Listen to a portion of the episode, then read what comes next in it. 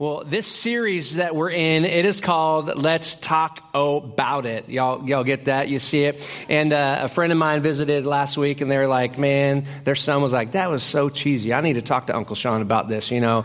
I mean, you know, but at the same time, he was disappointed that there were no tacos. So I'm kind of like, yo, bro, like, cheesy tacos, like you wanted the tacos, but you didn't want the cheese. I mean, you know, you can't have it both ways. So, but uh, here's the point of this series you know, there's times in today's culture where there's a lot of polarizing issues. And when it comes to you communicating with your community and your family about these issues, it makes it really difficult. And, you know, when you're in the, when we're in the middle of a, a heated political season, or maybe when one of these issues is really highlighted in the culture, you really don't stand a chance uh, having a genuine, honest conversation with somebody where hearts are open and we can actually treat people uh, like respectable human beings. So, this series, the intention behind this series is to help allow Scripture to guide us in some of the most contentious conversations in our culture to see what the Bible says about these things. And let me say this we sent out an email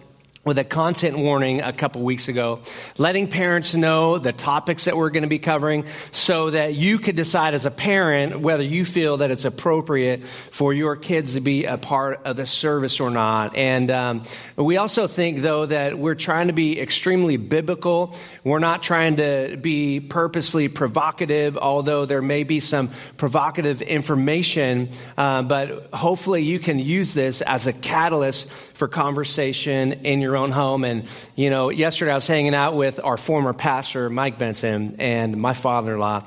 And he said, You better stick to your notes tomorrow, buddy. You know, I know how you are when you go off the rails. So, how many of you will appreciate it if I stick to my notes today? Um, I know some of you are like, Go off the rails a little bit, buddy. That'll be fun. Man, it's fun for you, but it's not always fun for me when I go off the rails. You know, mostly not because of you guys, but because of my wife over here. You know, I get it in between services like, Babe, that was not in the message yesterday, but I'm gonna I'm gonna be doing a lot of reading today, just because I do want to uh, stay on script today. Last week, Chris had talked about the biblical perspective of abortion and life in the womb, and I think she did a masterful job at communicating God's word with truth and with grace. Uh, we're so proud of you, babe so incredible. Um, you know, when we plan these series out, you know, I, I just thought, you know, I'm going to have to do that one. And she's like, I got it, babe. And I was like, thank you, Lord. You know, great job. Great job. But um, today we're going to be talking about the topic of Christian sexual ethics. Christian sexual ethics. You know, this is a huge topic that really could be its own series.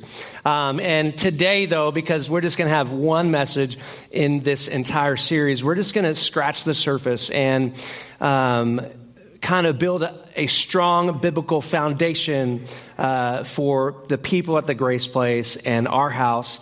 Uh, because no matter what issues are brought up in culture without a strong biblical foundations on the basics everything tends to crumble from there. And I want to start today off by reading Ephesians chapter 2, verse 10. It's going to be on the screen. Ephesians chapter 2, verse number 10. Here's what it says. For we are God's handiwork, created in Christ Jesus to do good works, which God prepared in advance for us to do. Did you know that humans, we are God's handiwork and not just a part of us, but actually all of us. And scripture tells us that God created us in his very own nature. How many know that in Genesis we also discover that although we are created in God's image, that sin has defiled God's image. And part of what makes up humans is our sexuality. And our sexuality is included in God's handiwork. It is included in God desiring for us to do good works. And scripture actually helps us to discover what God desires from us in the area of sexuality. And scripture informs us on how we should view our assigned sex and gender at birth. It informs us how we should socially engage regarding our sexuality. It describes that sex within the context of scripture is actually good. So today we're going to discuss how scripture calls us to do good works in the area of Christian sexuality. Let's pray. Father, we love you. And we thank you so much today. We pray today as we, that we would deliver and communicate on your word the same way that you would, full of truth and full of grace. We pray today that you would open every heart in this room because I know behind closed doors, behind the statistics, behind the information are people, people with a story, people with sexual brokenness. And God, I pray today as we talk about human sexuality and a little bit about sexual brokenness that you would heal your church as you promise and you have done many, many, many times. In Jesus' name, would you say a big amen? Well, I'm going to kind of give you like an intro to the intro a little bit today. You know, why is this issue so complicated? It's complicated because of this. Because progressive Christianity and pop Christianity, and let me just kind of explain that term, progressive Christianity. It's interesting in some ways. I actually think that many of you, and myself included, are progressive Christians. Here's what that means that we've just learned throughout history, time and time again, and we've gotten better. How many know the church has gotten better as Christ has revealed himself in the church and we've got to know Jesus the Savior? How many would agree with me? But also at the same time, uh, the church has gotten progressive in not a good way, in a way that it has progressed past the scriptures. And um, so the reason why this issue is so complicated is because progressive and pop Christianity has become the leading voice in the area of our culture when it comes to sexuality. They've flooded social media space with their message. And in fact, they use scripture to support their view. And I want to tell you that many of them are very intelligent when it comes to understanding the scripture.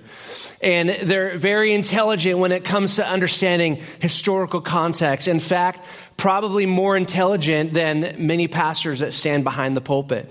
And because of that, the message and the way that they communicate the message can easily cause people to go, wow, I didn't know that scripture said that. I didn't know that that was the context. I didn't know that that was the historical context. I didn't understand that it, it intended it that way. That's pretty convincing. Uh, how many of you have ever heard an argument on one side of the fence and you were so sure that it was the right argument? How many of you have ever been there before? Just raise your hand. We got to have a little fun. Let's just loosen it up in here. And then how many like, you heard the other side of the argument and you're like, that sounds kind of true too. Raise your hand. Raise your hand. So, so that's why the, this could be so complicated because um, people and their arguments can sound so real and honest and heartfelt and compelling. But I want you to know that just because an argument is compelling does not mean that an argument is accurate. And that's one of the reasons why we try to teach our church don't listen to everything that we say behind the pulpit and take it as God's word. You go back, you do your homework, you open the scriptures, and you ask the Holy Spirit to reveal to you. Listen, I'm not saying don't trust your pastors. Listen, we want you to be able to trust us, but listen, you've got to do your own homework because when it comes to you standing on your own two feet, talking with your family members who are struggling with same-sex attraction or your families who are in the LGBTQ plus community or discussing with your kids kids this issue, you need to know where you stand on the issue. And it needs to be a firm ground that can't be shaken. Because if your ground can be shaken, here's how you know when people are unsure about what they believe. They're easily angered, they're easily triggered, and uh, and they're not open to conversation. And so when you find yourself being that way, let that be a signal to you that it's just that you're not standing on firm ground. And when you know how strong and how firm the Word of God is and God Himself is, we don't have to fear because He cannot be shaken. So neither should we. Can I hear a little bit of an amen? Listen, if you're over 40 years old today um, and that's a good amount of you in the room. Uh, just by looking around the room, yes, I am judging your age based off of how you look. Um, If you're 40 and over, the land your kids and grandkids live in um, is a land full of LGBTQ plus people. It's a land full of mixed uh, sexual ethics. It's a land full of confusion. Uh, it's a land full of polarizing ideas. Uh, also, if you're in your 20s and 30s, this is really the world that you're living in. And um, I want to tell you that people are looking for somebody to process with. They're not looking for somebody to Bible thump. Chances are they already know the traditional Christian sexual ethic. They probably know what you already believe. They don't need you to Bible thump. Uh, if they've never heard the truth of God's word, yeah, they need to know it. But they need to have space to sit down across the table with somebody who will have a conversation with them without getting angry at them, mad at them, contentious, but kind with them, loving with them with the truth of God's word. And they need space space. And here's what I know that the church has been more reactionary uh, than we actually have ever been around some of these issues. And I think it's because we're scared about the world our kids are growing up in. So I'm not saying that any of us are bad, that I'm bad for being reactionary. I'm just saying that sometimes when we're reactionary, it's not helpful. When we're reactionary, we shut people down. And we're, when we're reactionary and we shut people down, they shut us out. And how many know they need the light of Christ in their life? They need God's word in their life, and they need the truth of God's word, and they need to experience the grace of God as they struggle with these issues. But if, if we if we just slam down God's word on them and we're reactionary and they shut us out, they have no chance to have the light of Christ walk alongside them as they struggle with these issues. So this is why we have to talk about it. And, and I already know I'm going to go over today. So how many is going to give me a couple extra minutes to go over uh, as we talk today? Can I get a little amen? I see a couple waves. So the rest of you didn't wave. I'm sorry. The people have spoken. Uh, I I want to mention and make sure we all understand that God has not abandoned this world. I want to remind you that scripture says in Psalms 119.90, it declares this about God. Your faithfulness continues from one generation to the next. How many know that God will be faithful to this next generation the same way He's been faithful to you? You can stand on that as a part of your firm foundation. Well, what is a Christian sexual ethic? It's really quiet in the room today, and sometimes that makes me really nervous, but that's just because you guys are like, yes, what is he going to say today? I, I, know how it is. What is a Christian sexual ethic? Ethic, ethics always begins with this question, and the question is this it's up on the screen. The question is this How do we know what we know? How do we know what we know? In the case of Christian sexual ethics, I want you to notice a particular word. The word Christian, say that with me Christian. Christian sexual ethics is a way that Christians discover how we know what we know. Because Christian sexual ethics and non Christian sexual ethics are two different things.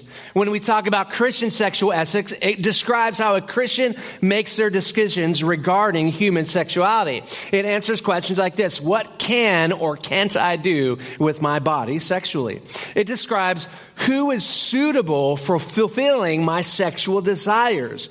And a Christian's response to these questions should be the Word of God informs me on these issues.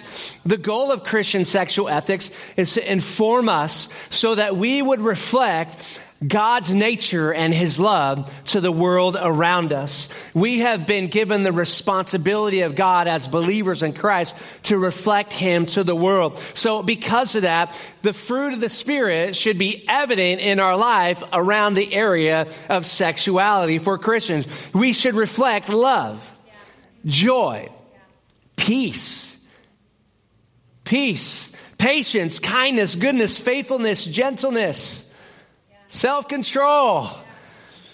See, we cannot expect non believers to share the same sexual ethic that we are working with because they're fundamentally different. Somebody say different. They are different. Let me explain. When a non-Christian seeks to answer the questions around sexual ethics, they don't go to the Word to find their answer. And as much as you and I would like to say, well, it's just the foundation of every society, It's been the foundation of many societies, and I believe that is the right foundation. It's the traditional and historical foundation that we see from the church. But every, every nation, every society that moves from the foundation of scripture and turns into a post-Christian society, like we've seen in Europe, like we've seen in the East, like we see in America, people move away from Christian sexual ethics, and it becomes a more of a secular ethic society. So when people who are non-believers go to answer the questions around sexual ethics, they answer them based off of this. I know that this is ethically good, right or wrong, because it feels right for me. They might say things like, I know that it's ethically good because the majority says it's ethically good, or my community says it's ethically good, or my tribe says that it's ethically good. Probably one of the most popular reasons why non believers would call qualify a sexual ethic as something that is good because they might say this I know it's ethically good because it makes me happy. And here's the challenge that I see with these things from a biblical perspective. I'm not trying to convince a non believer of this. I'm, talk, I'm talking to the church today. Here's what the challenge behind this. And when you allow these ideas to creep in and create your ethic, the challenge for this is, is this that the problem with the idea that this makes me happy is this. I can tell you from firsthand experience because of the sexual sin in my own past that it made me happy too. Temporarily. Yeah. And I deal with the effects today of my own sexual immorality when I was young.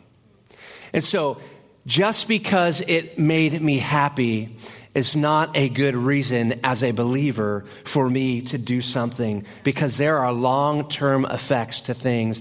How many of you know what I'm talking about and you see it in your own life? Don't say it amen out loud, just say amen in your heart. I ain't trying to call no one out today.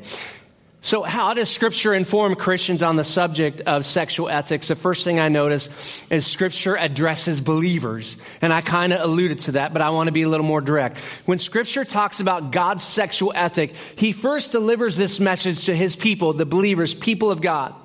And God does not deliver this ethic to people that are outside his family. They're invited into it, but he delivers this message to the people of God so that they can be the expression of God to the world. And the, narr- the, the, narration of scripture as we see God describe who he is, we see God lay out a sexual ethic.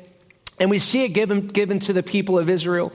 And we see the people, people of Israel receive this ethic, but we also see them fall away. And we also see God give them warnings for what will happen in their life when they stray away from his commands. So because of this, today, the message that I'm communicating today is directed towards the church. This message is not for the world to hear. This is for the house of God to hear. If I were preaching a message to the world, I would not slam them with the message of morality. I would bring the message of Jesus Christ, the message of the cross, the message that heals all brokenness, the message that deals with every form of immorality, every form of sin, and brings people back into right relationship with the Father. I believe that issues of morality, they're issues of discipleship. Am I saying God doesn't care about them? Not at all. I'm saying that many of these issues regarding morality are dealt in the area of discipleship. And, and here's what I know. I know this that if, if Christians had to be rid of all immorality of all kinds, and today we're talking about sexual sin. So if we had to be rid of all sexual sin, not just in the action, but of the heart, most of us would not have qualified to receive salvation when we did, including me. That's what I know. And, and here's what I know. And it, it's sad that many people are sexualized at an early age and things get cracked open in their heart. And some, most of the time, it's not because kids go out looking for it and they find it. It's because holes are left open in their home and they're exposed at an early age because of neglect of parents. And kids are exposed to things like pornography and they learn about things before their little minds and their little bodies are ready to understand them. And my little heart and my little mind was exposed early in elementary school at the earliest age of around seven years old to this stuff. And it's, and it's amazing to me what that did to my mind as I grew up as a young man. And I know that I'm not the only one with a story like that. But I also know that if I were to ask God, what do you think of me as you look back at my life as that little seven year old boy who was exposed to that? I remember my counselor one time told me, Shawn, if, if your child at seven years old was exposed to something like that, how would you, how would you approach them? I started crying. I was like, wow. I've called myself for years and years and years. This is, you know, before I experienced healing in this area. But for many years as a young man, I saw myself as a little pervert. I saw myself as a, a little lust bucket, worse off than everyone else, a worse sinner on the planet, until the grace of God came into my life and spoke truth into my little world and said, the Holy Spirit said, I'm so sorry you had to be exposed to that at an early age. I'm so sorry sin affected you in that way. And I believe today that the Holy Spirit would say the same thing to some of you who were exposed at an early age. It wasn't something that you wanted, it wasn't something that you were looking for. In fact, maybe it was somebody who, who brought something upon you, and the Holy Spirit would say to you that. I'm really sorry you got exposed to that and it has wreaked havoc in your life through the last several years. Today we're talking to the church. God's word is for the church.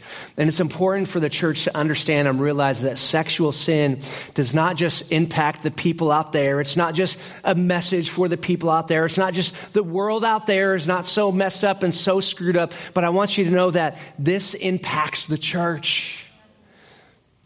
And when you get down to the nitty gritty in almost every counseling session, this topic gets brought up because it impacts the church. And I want you to know the reason why we're talking to this today is because we want the church to understand what scripture says. And we want to be truthful and we want to be graceful. And here's what I know about our church that we've had people who attend our church, they're in same sex relationships. We've had same sex married couples show up to our marriage events. We've, I've counseled them. We've had people in our church with family members and friends who are part of the LGBTQ plus community and they're struggling with learning how to hold their own convictions regarding God's word, yet maintain some kind of a relationship so that they could share the love of Christ with their friends and family that they love and they're hurting for. Friends, it's possible today to love people and not agree with them at the same time. That is okay. And the world wants to tell you that if you love me, that you have to accept and like everything about me. But how many know that it's true that I don't think anybody would ever say, I love somebody, but I like and accept everything about them. My wife loves me deeply, but guess what? She doesn't like and accept everything about me. She wishes that I would be changed. How many of you know? Any, any amens from the wives in the room? Like, I wish my husband would change in some ways. And, and husbands don't say amen because your wives can get away with a lot more than you can. But uh, that's just, that's just how we are are. And I want to remind us that it's very hypocritical of the church that when Christians are struggling with their own sexual sin as they watch sex on TV, as they read about it on, in books and magazines, as they watch movies, as they watch porn, and as they have their same sex affairs, or as they have their same sex relationships with somebody who they're not married to. It's so sad and it's hurtful because the reality is that the church has her own sexual sins, yet at times we are outraged at the immorality at the world, pointing our fingers at the world when we really have issues of our own that we should be dealing with. I think God's word for sexual purity, it's for the homosexual, it's for the heterosexual, and it's for every other kind of sexual that's out there. His word is for everybody. And because of this, I'm not asking for a bunch of amens and you're not giving it to me. So thank you for that. Because I want us to consider our own morality. I want us to consider our own purity today. As we look at God's word, we see God addressing Old Testament believers in passages like Exodus 20. God gives the Israelites a standard to live by called the Ten Commandments. And there's a lot of laws included in these. And these commandments were given to the people and the nation of Israel because he wants these people to express what he believes about about sexuality to the world around them. And we see time and time again, how many know Israel fails at this? How many see that? And time and time again, God shows up with his loving kindness and his grace and he helps them. And, and they experience a lot of terrible effects of their sin because how many know that, that you reap what you sow? And although God still forgives us and he gives grace, we still reap what we sow. And as much as God may forgive somebody for their sexual sin, they sow time and time again in their lifetime because of that. And the purpose, overall purpose of these laws was to reflect God's desires for sexual ethics. But we also see God address New Testament believers as well in 2 Corinthians 5 and 20. In fact, scripture says this to the church. He says, this could be to you as well, to the New Testament church. He says, therefore we're ambassadors for Christ God is making his appeal through us to the world. So the writers say, We implore you, we encourage you on behalf of Jesus to be reconciled to God in every area of your life, including your sexuality. And what's an ambassador? An ambassador is a representative, somebody who stands in lieu of somebody else. And in this case, we stand in representation of Christ to the world regarding what God desires of our sexuality. Second Corinthians 4 is not a call for the sexual purity of the people outside of Christ, but the sexual purity of the people inside of Christ. I want you to know that the Christian sexual ethic is a distinctive ethic for the church, and this is based off of scripture. The Christian should be able to love people without forcing them to adhere to our Christian ethic. Rather, invite them to salvation and invite them to taste and see that the Lord is good in every area of their life as as God begins to correct and reshape and transform their morale. In your notes, what am I saying today? I'm saying this that scripture is instruction for the people of God and an invitation to the lost. I'm not saying that I don't think our society would be better and safer if the lost world around us began to embrace Christian sexual ethics. I'm just saying that this is an ethic for the church that we need to reflect at a high level.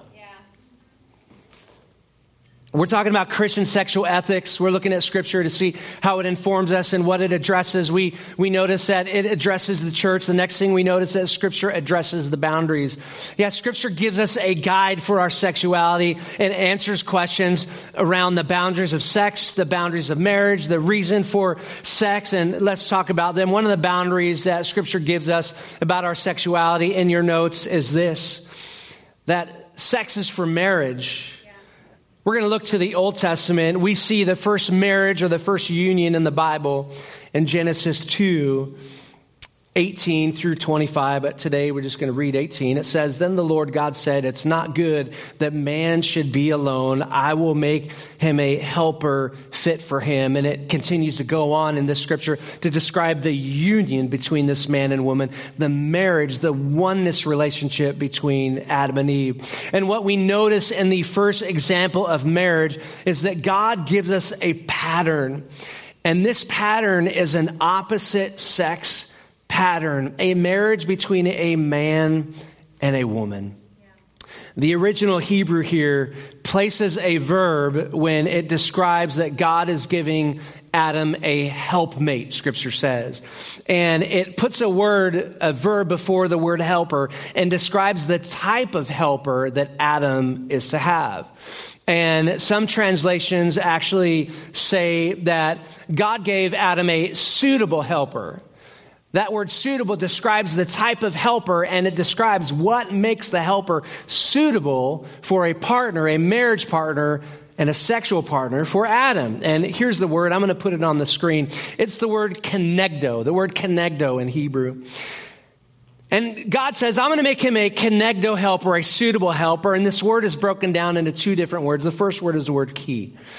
The word key is a word that describes as or likeness. So what God is saying is, I'm going to give Adam a helper, one that is as or in the likeness of Adam. And in this case, we know that, that God is saying one that is like Adam in the human sense. And now I know Adam, you know, as Adam was like discussing in the garden and having these conversations and, and with God, I, I can only imagine that Adam's like, thank God that you, described, Father, or walking in the Garden of Eden. Thank God that you described that you were going to give me a helper that was just like me. God, I appreciate that because when I look around, all I see is these animals and they have helpers. And I was hoping that you wouldn't give me one like them, but you would give me one like me.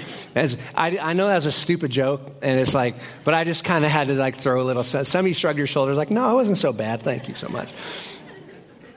Uh, the second word that, that God uses in the Hebrew to describe the type of helper, not only is it a helper that is as or like Adam, meaning in the, hum, in the human sense, that it's also, the second word is the word neged, neged. This is a Hebrew word that describes somebody to be opposite or against, which means that God was going to give Adam a suitable helper that was like him in his humanness, but also opposite to him in his sexuality. And so, what qualified Eve as a suitable helper, as scripture would describe, it was that she was qualified as a sexual partner, as a marriage partner to be in union with because one, she was human, key, and negno, she was opposite to Adam's gender. And so here's the relevant point. The point is this, is that if it was just Eve's humanness alone that made her a suitable helper, God would not have used the word, it would, the word kenegdo, it wouldn't be used in that way. It would just, it would have said he's a key helper. All, all, God was said, all I need is somebody who is like Adam to be a suitable helper for Adam. But he didn't say that. He said, I'm looking for somebody who's in Adam's likeness as a human, but is also opposite to Adam in his sexuality. We're going to take a look also at the New Testament, and, and, I'm telling you these things because these are the things that are attacked by progressive Christianity. And people will say things to you, and you'll be like, oh, wow, that doesn't really make sense. So I'm trying to help you to understand and have some broader context rather than just saying, this is what the Bible says. The whole world knows this. No, the whole world doesn't know it. We live in a post Christian society. The whole world doesn't know this stuff. How many of you know um, there's an attack against traditional marriage? That's, you know, that's not newsflash to anybody. But this attack against traditional marriage, it brings in this idea of same sex marriage. And in progressive Christianity, there's a lot of conversation around this topic, and, and today we're going to talk about it. The, the conversation that people might say is they would say, well, Scripture doesn't condemn same sex marriage. In fact, it only mentions homosexuality a few different times throughout Scripture. Well, I, I want to just speak to that for a quick moment. How many know as a parent just because you mention something more often than something else doesn't mean that it's less important to you as a parent. It just means that you're not mentioning it as often because perhaps it's not a likely issue for you. So, for example, um, a parent might tell a kid a million times, be careful when crossing the street. Over and over. Like this, you go outside with your kids, just never ending. Right, Bruce? You got four kids, like, right? I mean, I don't, I don't know how you keep them all safe. If you, that's why we don't cross the street anymore, you know, fast cars, crazy neighborhoods. But we don't have to tell kids, don't drive my car because, you know, my daughter's not going to try to drive my car. It's like not in her nature to do that. She's just not going to try to do that. So, although that is a rule in my house, don't drive my car, Elle. At the same time, I, I address things that she's likely to do often.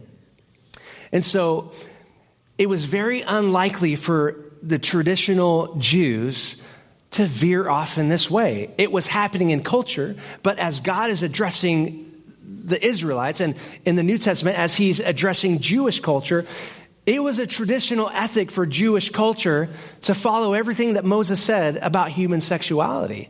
And so it didn't need to be addressed a ton. In fact, if you search that word throughout all the scripture, I think you're only going to find it about seven times.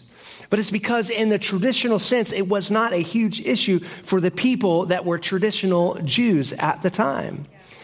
So the logic of saying that the Old Testament or the New Testament or scripture as a whole doesn't mention it often is not great logic to say that there's permission to do this. In fact, nowhere in scripture is there ever any overt permission. Does God ever celebrate anything like this in scripture outside of sex between a man and a woman. In fact, in the New Testament, Jesus doesn't say anything about abortion either. but he does say a lot of things about life. And he does say a lot of things about protecting children. So just because we don't see something radically addressed in Scripture does not mean that it's not something that God doesn't care about. What does Scripture say? In fact, what does Jesus say about sex and marriage? Because, because Jesus actually doesn't say a lot. And I'm just saying that not for shock value, but for honesty value. Any Christian who actually reads Scripture, what does Jesus say about sex and marriage? He doesn't say a ton, but let's look at a passage. He says a few things. We're going to have to go to Mark 10, 2 through 9 to see what he has to say. Jesus was asked a question about divorce by a Pharisee inside the church, right? Immorality in the church. He's asked by a Pharisee, and I want you to listen to the language that Jesus uses and how he addresses the conversation around marriage. So here's what Jesus does say about marriage. Mark 10, uh, 2 through 8. Some Pharisees came and tested Jesus, him, by asking, Is it lawful for a man to divorce his wife? It was, it was traditional for Jewish people to have marriage between man and a woman. Why? Because it was how it was established for them in the beginning. And Jesus answered them. It says, He says, Well, what did Moses command you? You want to know what I think about divorce? I think what Moses thinks about divorce. Well, because I told Moses what to think about divorce because I'm God. I gave him the rules around this. They said, well, here's what Moses says Moses didn't allow a man to write a certificate of divorce and send her away. And Jesus said to them, Because of your hardness of your heart, he wrote this commandment to you. And we're going we're to continue on. And, and Jesus continues and says, But from the creation, from where? The creation. From the very beginning, God made people male and female. So he draws this conversation about divorce and marriage back to the beginning, back to the core, back to his original design for marriage. And he says, God made them male and female. Therefore, a man shall leave his father and mother and hold fast to his wife. Again, he's, he's bringing out the importance of sexual difference here. And then he describes that two shall become one in flesh. That's through having sex.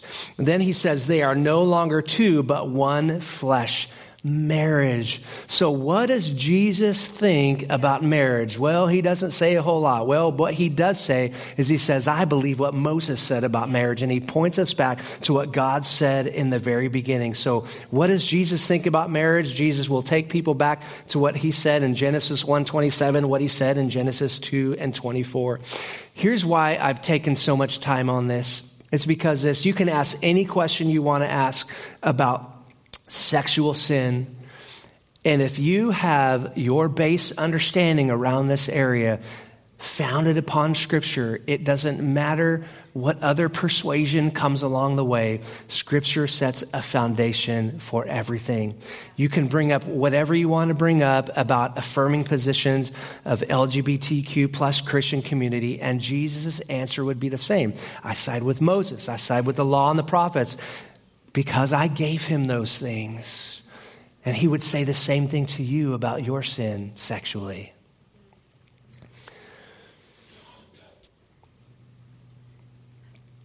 Scripture addresses the boundaries of sex by saying sex is for marriage. It also tells us that sex is for procreation. Procreation is about having babies. Procreation is about God creating the perfect environment to raise a child in. That God says it is a perfect environment to have a daddy and a mommy to raise a great child.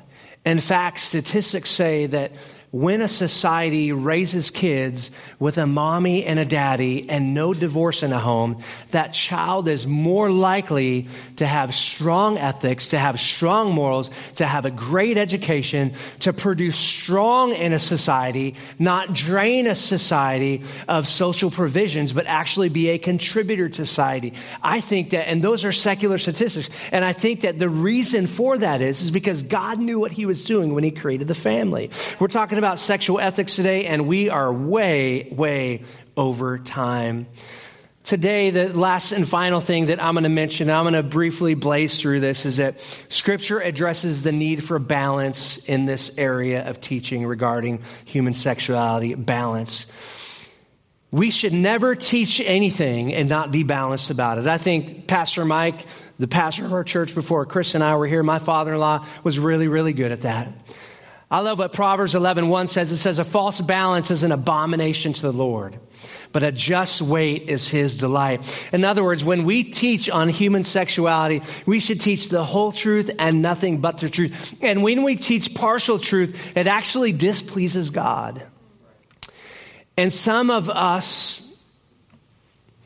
are so nervous to teach our own children about the area of sexuality that we leave stuff out and that we tell them sex is bad, sex is not good, you need to stay away from it, or we don't say anything at all. And our kids are getting a unbalanced view of sexuality.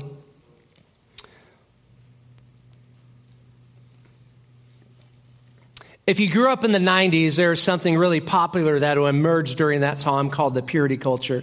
And the purity culture was a response to the sexual revolution of the 70s. And so if you grew up in youth ministry in the 90s into the 2000s, you would see a primarily way of teaching on sexuality. And this, this way was this in your notes is pretty much sounded like this. Sex is bad. In fact, it was like, sex is bad. Stay away from it. It's evil. And kids are grinning, going, if you've seen what I've seen, it doesn't look bad to me. It looks really good. But the, the word was sex is sin, it's bad, it is evil, and, and it's only for perverts. And if you're interested in it, and, and if as a young person, I'm going to say a, a, shocking word, but I, I just think it's really important to say, as a young person, if you sense any arousal in any way in this area, it's because you're bad. No, it's because your plumbing is working right and you're maturing and you're going through puberty and you're growing into the human that God created you to be. And the Bible, in fact, doesn't just say that sex is all bad. And does it say that it's bad? Yes. Within a certain context, it's bad. And that context is outside of marriage. But it also says that sex is really good. In your notes, the balance teaching on sex should be this sex outside of marriage is sin, but sex inside marriage is good. It's important for us to teach our kids that sex is not shameful, that scripture says it's good within the boundaries of marriage.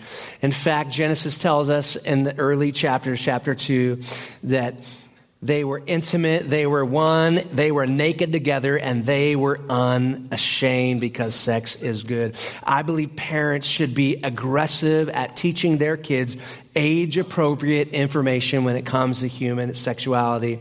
In your notes, purity culture not only taught that sex is bad, but it purity culture did this it promised in your notes sexual fulfillment. It promised sexual fulfillment. It promised, anybody upset that I'm going a little over right now? Yeah, I didn't think so. Um, it promised false rewards for sexual purity. The Bible does not offer a lot of the promises that purity culture offered. In fact, when people receive the promises that purity culture gave, they are often very disappointed with their life and at times they blame God, and sometimes they walk away from the faith altogether. And here's what an extreme form of teaching on sexuality does. And here's what the extreme form of purity culture taught when they taught, and I, am being a little polarizing a little bit right now, so please understand that. But when the only message that sex is bad uh, is here, here's the, the opposite sex is bad, but if you're pure, Purity promises that you're going to marry the person of your dreams. If you're pure, you are going to have great sex when you're married. Please don't show all your cards while you're laughing. I, just, I just couldn't help it. Just had to throw it out there. If you're pure, you are going to have the greatest night of sex on your wedding night. Statistics say that most people don't have sex on their wedding night. Purity culture promises that there's a ton of benefits to sexual purity, but in fact, Scripture doesn't promise these things to us. I know a lot of people who've been pure and are single and they want to be married. I know a lot of people who saved their purity and they were virgins until they were married. And they have a lot of dysfunction in the area of their sex relationship with their married partner. Because we're afraid of what impurity does, we should not hold a carrot stick of false promises out in front of people to get them to comply with God's word. They need to know the truth. And the sex part of a married couple's life is like every area of their life. It requires discipleship. It requires work. It requires counseling. It requires learning. It requires discovering. And it's very unique to you and your married partner's story and the baggage you come in with.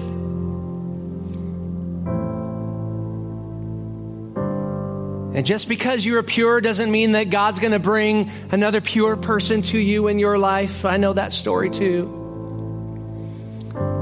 In your notes, sexual purity is important, but it's not a promise for sexual fulfillment. Said a lot of things today, and there's so much more to be said. But I just want to just give the Holy Spirit a little bit of time and a little bit of room to work in in in this um, in this room today. And I want the church to consider. I want us to consider our own immorality right now. This is not about the world. It's not about anybody else. This is about us.